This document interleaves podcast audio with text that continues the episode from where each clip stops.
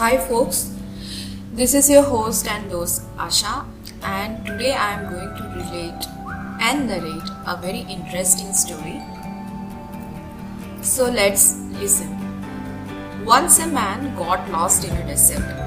The water in his flask had run out two days ago, and he was on his last legs.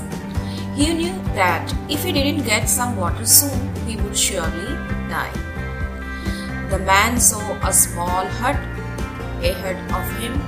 He thought it would be a mirage or maybe a hallucination, but having no other option, he moved towards it. As he got closer, he realized it was quite real. So he dragged his tired body to the door with the last of his strength. The hut was not occupied and seemed like it had been abandoned for quite some time. The man entered into it, hoping against hope that he might find water inside. His heart skipped a beat when he saw what was in the hut a water hand pump. It had a pipe going down through the floor, perhaps tapping a source of water deep underground.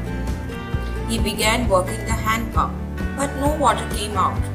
He kept at it and still nothing happened. Finally, he gave up from exhaustion and frustration. He threw up his hand in despair. It looked as if he was going to die after all.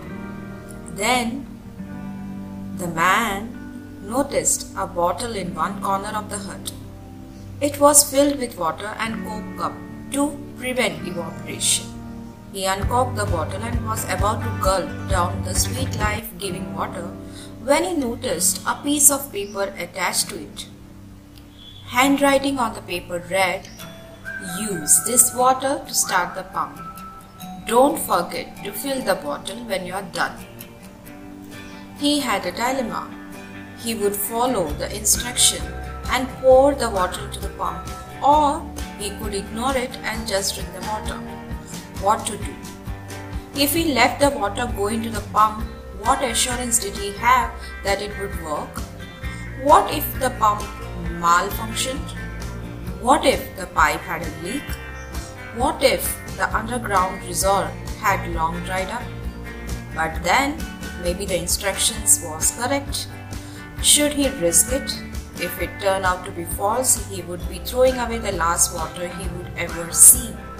Hands trembling, he poured the water into the pump. Then he closed his eyes, said a prayer, and started walking the pump.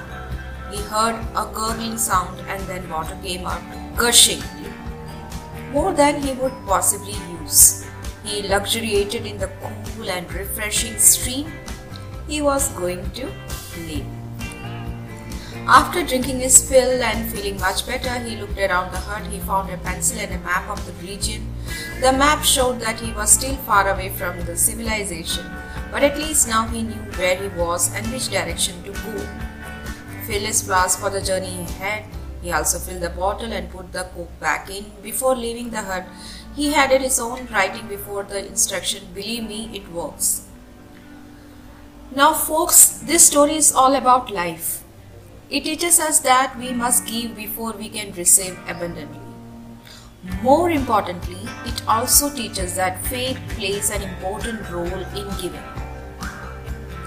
The man didn't know if his action would be rewarded, but he proceeded regardless. Without knowing what to expect, he made a leap of faith. Water in this story represents the good things in our life. Give life some water to work with, and it will return far more than putting in. Have an abundant day ahead. This story I came across on Facebook. One of my very good student, Alicia Fernandez, has posted on it.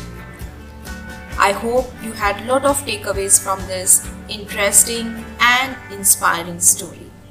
And thank you so much for your overwhelming response and keep listening to my podcast.